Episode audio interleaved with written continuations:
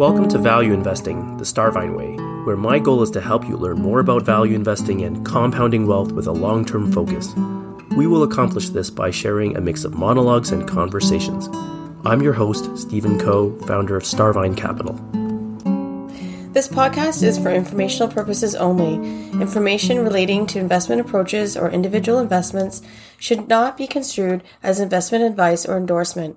Listeners should seek advice that reflects their personal financial situation. The topic of this episode is a psychological heuristic, or mental shortcut, called anchoring. Have you ever been sucked into buying an item at a store, let's say a t shirt, because a sign said it was selling for 50% off regular price? The initial price was $30 and it's being offered for $15. The $30 regular price we're referencing may or may not be real, but no matter. We have anchored on it without any effort to validate the number and jumped to the conclusion that $15 is a great deal. Here's another example. Was Gandhi older or younger than 140 years old when he died? Now, how old do you think he was when he died? Take a guess and make a mental note of it. A survey was done in 1997 based on this question half of the participants were first asked if Gandhi was older or younger than 9 years old when he died, and the other half was asked if he was younger or older than 140. Here are the results. Participants in the high anchor condition guessed on average he was 67 years old, whereas those in the low anchor condition guessed he was 50 years old when he died. As explained by Investopedia, Anchoring is the subconscious use of irrelevant information, such as the purchase price of a security, as a fixed reference point for making subsequent decisions about that security. Why should we as investors care about this topic? The answer is that making missteps as a result of a lack of awareness of anchoring is more deadly than meets the eye. I believe it could make an enormous difference over one's investment lifetime if self-awareness can mean avoiding errors. Anchoring is commonly used as a tactic in pricing and negotiations of all sorts. I'd like to point out that there is nothing malicious about using anchoring as a technique in negotiation, and it is in fact common practice, backed by logic. Why would you, as a buyer, start negotiating at what you think is fair value and position yourself from the get-go for the final price to land only above that? The key difference for participants in stock markets is that there is no conscious effort by a counterparty to use anchoring to influence us, nor is there the opportunity for us to actively profit from it from a negotiation standpoint. After all, the buyers that buy from us and the sellers that sell to us on any given transaction are anonymous. More than anything, anchoring for a common stock investor is a risk that can lead to suboptimal trading decisions, specifically in selling too soon after share price rises being compelled to buy more of a security after a price drop, or the error of omission, dismissing a potentially wonderful investment opportunity because a share price recently increased a lot without a thorough consideration of the bigger picture.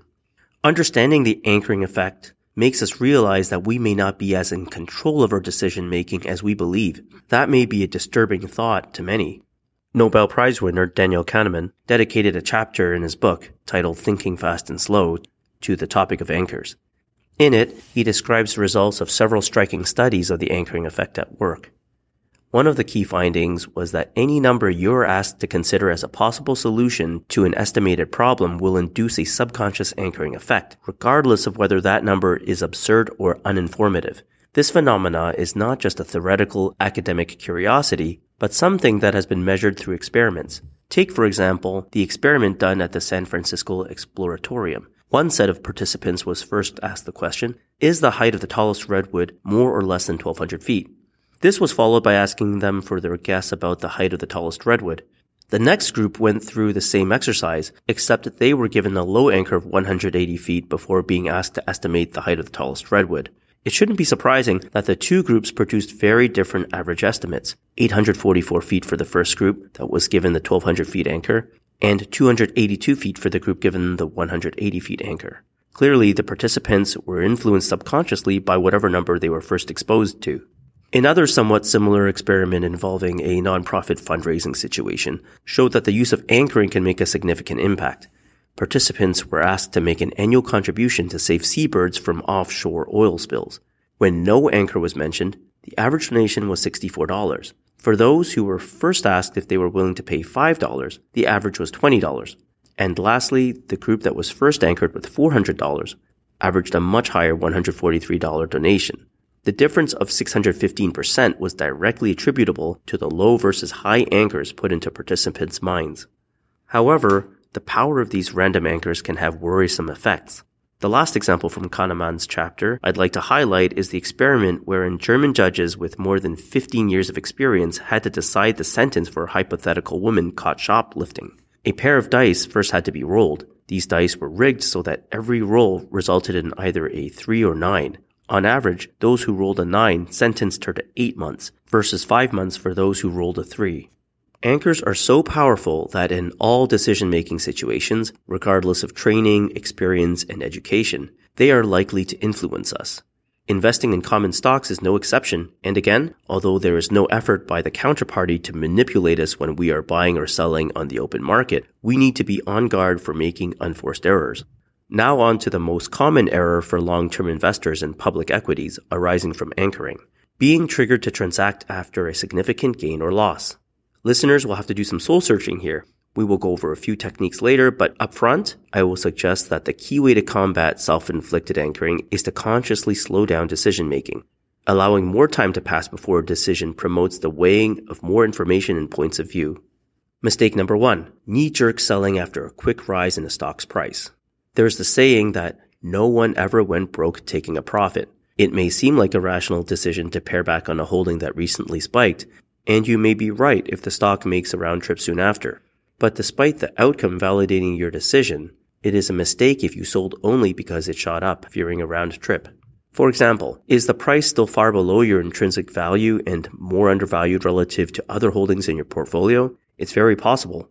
After all, if your estimation of intrinsic value was $100 for a stock purchased at $50, a 30% jump off your cost to $65 would mean there is still 54% remaining upside to your target price.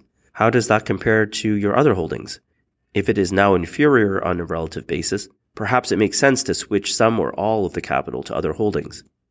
Another reason to second guess your intuition to sell after a quick run up in price is to remind yourself whether the holding in question is a long-term compounder. This is a subjective and qualitative question, but where does this company lie in the spectrum of business and management quality relative to your other holdings? If it is a lower quality company bought primarily because of undervaluation, that implies you have less confidence in the long-term future, and therefore it may make sense to be more willing to part with some or all of your holding after a big price increase.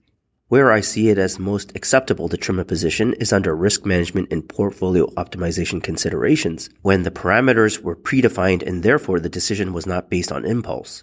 Professional investors often set absolute maximum percentage limits on holdings, and if a threshold is breached because a stock shoots up, this triggers a sell. Cash is then generated that can be rotated into holdings that have yet to work out. This can in fact boost the overall returns of the portfolio while limiting single stock exposure. But tax consequences and trading commissions are frictional costs that must always be carefully weighed. It is important to note here that while a quick increase in share price did lead to a sell, the key reason was risk management and not anchoring on a lower price. The second common error related to anchoring is a key one for value investors who pride themselves on buying low, and that is dismissing investment ideas that recently shot up in price because we anchor on the percentage increase or lower price. This is the exact opposite of the $15 t-shirt that was supposedly marked down from $30, thus triggering us to buy. If a stock price quickly goes up by 20%, we anchor on the lower price or the striking percentage increase and stop buying or perhaps even sell, despite having an estimate of intrinsic value that means the now higher price still makes economic sense. Here is a personal example I talk about often. A friend told me about a stock called Constellation Software back in 2011. He had just attended its annual general meeting and told me over lunch how excited he was about it. Then I looked at the price and saw that it had run up 80% in fairly short order. And I immediately dismissed looking into it further because I was fixating on the fact that the stock had doubled over two years, thinking I had missed the opportunity. Well, here we are now in 2023, and the price is more than 27 times higher than when my friend had first told me about the name. At its $70 price at the time in 2011, Constellation Software was trading at only 11.5 times free cash flow for that year. Cheap considering per share cash flow was compounding at over 20%. Now we can say hindsight is 2020, but the truth is that anchoring led me to the wrong decision and very costly from an opportunity cost perspective. Anchoring can also influence us when estimating fair value for a company. Warren Buffett has said before that he comes up with an estimate of a company's value per share first and then looks at the price. One can deduce that it must be because he doesn't want to be influenced and anchored by the stock price during the evaluation process. For example, if I use a discounted cash flow model to estimate a value for Apple and arrive at a value of $120, I might then look at the price of $143 and conclude that it is overvalued. My valuation could end up being straight up wrong for any host of reasons, and the stock takes off from there. But even so, in that hypothetical example, I came up with a value based on my evaluation of the company's fundamentals and projections of cash flow. If instead I were to focus on the $143 price, there's a good chance when laying out the valuation in my spreadsheet that my assumptions will subconsciously bend such that my estimate of intrinsic value will come closer to $143 or higher if I had a desire to own the stock. Finally, how can we protect ourselves from mistakes related to anchoring? I have two main suggestions in no particular order. First, use your investment checklist for every trade. This will encourage you to take more time for every decision and discourage impulsive trading. Next, create and follow your own rules regarding maximum position sizes. This forces diversification and actually has nothing to do with preventing mistakes related to anchoring, but it limits the exposure of your portfolio or net worth to the impact of any single idea. For example, if a stock goes up 50% and the holding is now beyond the maximum weighting that you laid your own ground rules for not exceeding, then a sale here would be done out of adherence to risk management parameters. Or if the price increased to a point where the margin of safety is gone, and at the same time other holdings in your portfolio are deemed to be far more undervalued, there is an argument for selling some or all and recycling those funds in candidates that are now far more compelling on a relative basis. We hope you enjoyed this episode. If you did, please like, subscribe, and share. Questions can be sent to podcast at starvinecapital.com. On a final note, thank you for the reviews on Apple Podcasts, as that helps us get discovered.